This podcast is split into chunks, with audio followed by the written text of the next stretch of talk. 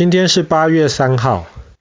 你知不知道歌剧是什么？Opera。我知道。Opera 是什么东西啊？Opera 就是一种呃，有点像一个歌啊，那些动词啊，给点 acting。啊哈，歌剧其实就是主要是用唱歌的方式，当然中间也会有一些是讲话没有唱歌，但是主要是用唱歌的方式来讲一个故事，这个叫做歌剧。有点像 Shrek the Musical 吧，对不对？对，但是对，基本上这种就叫歌剧。比方说好了，像我们通常讲到歌剧的时候，会想到那种欧洲，特别是意大利。然后在那种很华丽的歌剧院里面唱歌剧，但是各个不同的地方、不同的文化，他们其实都有这种形式的这种歌剧的这种表演。比方说好了，像中国的国剧，或者是现在也有人叫京剧，英文就叫做 Peking Opera，北京的歌剧。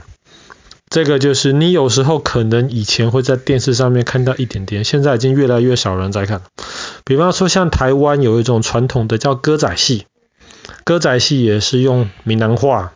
然后唱出一段，表演出一段故事，有唱也有演戏，当然中间也有一些讲话。那么歌剧通常就是在那种歌剧院里面来表演。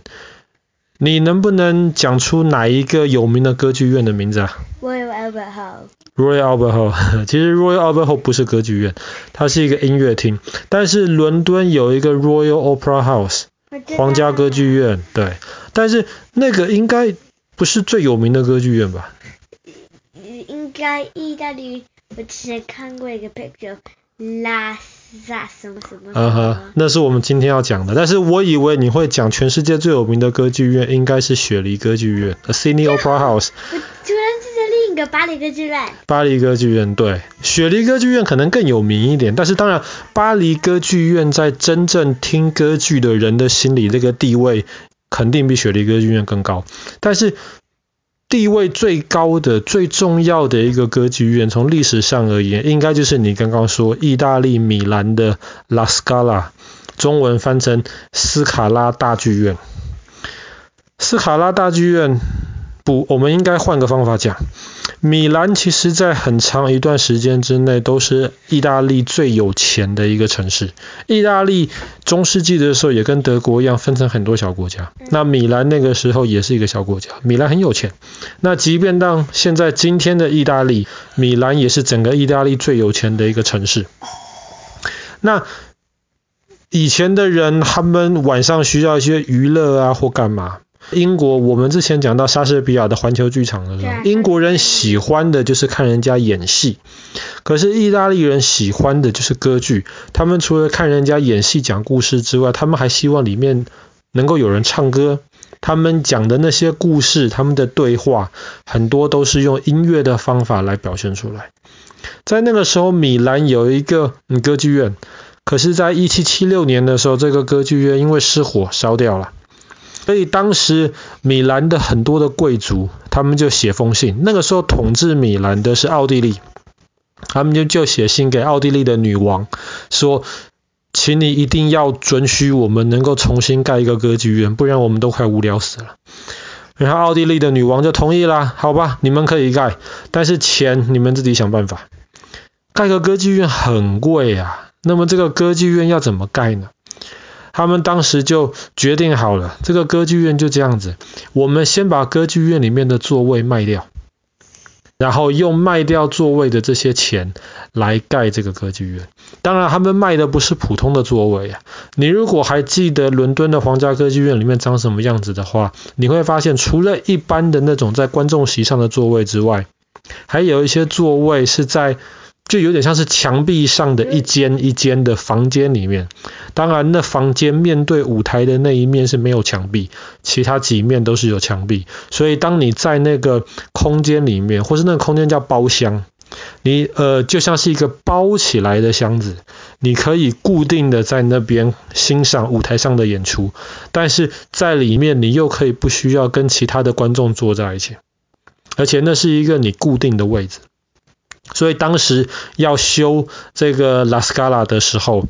他们就先把这些包厢卖给了当时米兰有钱的那些贵族，然后他们就有这个钱来盖这个斯卡拉大剧院。那这些有钱的贵族，他们本来就很有钱，再加上那个时候听歌剧，一方面是一个很好的打发时间的一个活动，二方面也确实很好听，所以他们就花很多时间在歌剧院里面。反正在他们家里很有钱嘛，所以他们就花了很多钱，把每一个人的包厢都装扮得非常非常的特别。所以我大概形容一下斯卡拉大剧院里面长什么样子，那个舞台很大。宽大概快三十公尺，深大概也快二十公尺。你如果站在舞台的正中间，头顶上是大灯，我现在是大灯，以前那个时候不是。现在是大灯很亮，你往前看，前面的墙壁上面大概有六排还是七排的包厢，每一排大概有三十多间，所以大概有两百多个包厢。在那边好几层楼高的高度，一百八十度，全部都是那些包厢。然后当你一个人在上面演出的时候，你就要对着一个这么大的剧院，然后包厢里面全部是一些有钱的一些贵族，下面还有很多没有那么有钱，不过那些观众就在那边看。那个其实是非常华丽的一个舞台，当然对于表演歌剧的人而言，他们的压力也非常非常大。我们讲的是现在的斯卡拉大剧院，以前不是，为什么？以前没有电灯啊，哪来那么大的舞台，那么亮的灯？没有，以前舞台上面有八十四座灯，油灯，能够，对，因为歌剧常常是在晚上表演，让大家能够看到舞台。可是这么大的一个剧院，还需要有两千盏油灯。才能够让这个剧院里面也维持一定大家能够看得到的那个亮度。两千盏的油灯啊，所以以前那些绅士啊、淑女啊、那些有钱的人，他们进斯卡拉剧院，他们都会戴帽子，而且进去之后帽子不会脱下来。通常我们进到室内，为了礼貌，帽子要脱掉。进斯卡拉剧院，你不能脱帽子，为什么？没错，怕油那个滴下来。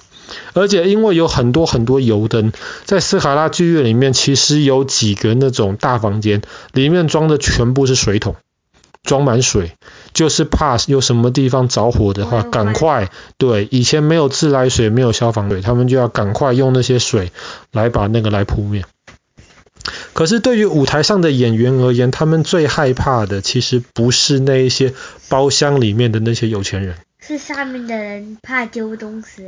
哦，呵呵，下面的人其实也还好，因为下面的舞台不是下下呃下面的舞台，以前下面中间的那个地方是没有位置，当然后来它改建之后就有位置，你可以买票坐在里面看，但是以前那边是没有位置的。然后那些呃演奏音乐的那些交响乐团，还有一些买站票的那些人都在那边看。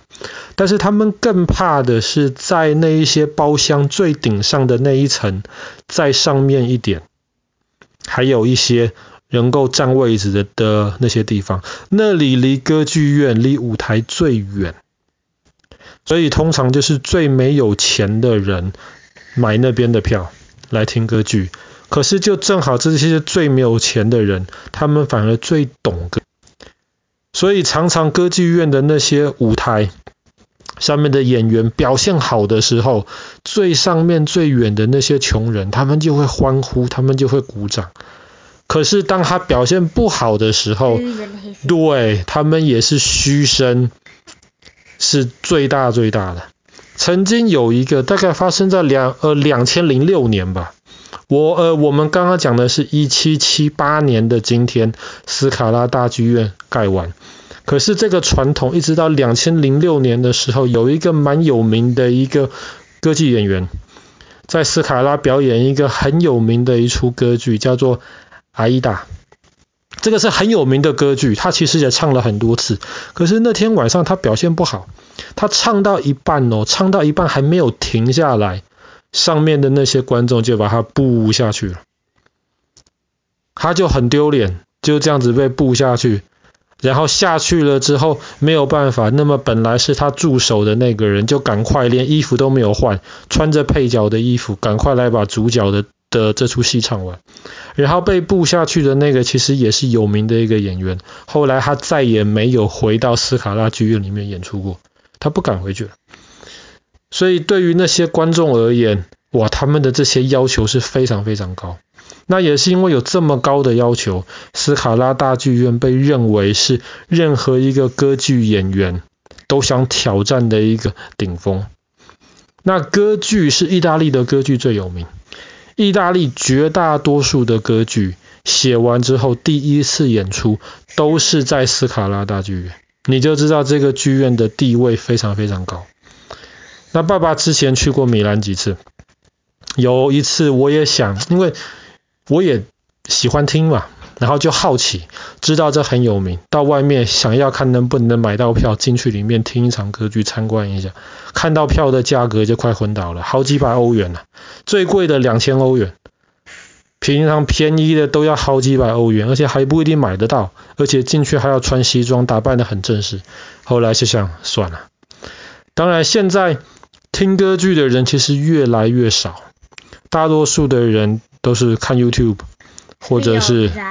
对看电影，听歌剧的越来越少。不过希望还是会有一些人喜欢听，希望这些歌剧还是可以继续流传下去。毕竟这些已经流传了好几百年的东西，如果无缘无故就让他们这样消失的话，其实也是蛮糟糕的事情。更不用说，其实有非常多的歌剧里面有很多精彩的地方可以让人家来欣赏。好了，我们今天的故事就讲到这边。斯卡拉大剧院在一七七八年的今天终于建成，这个是歌剧历史上面可以说最伟大的一个呃歌剧院。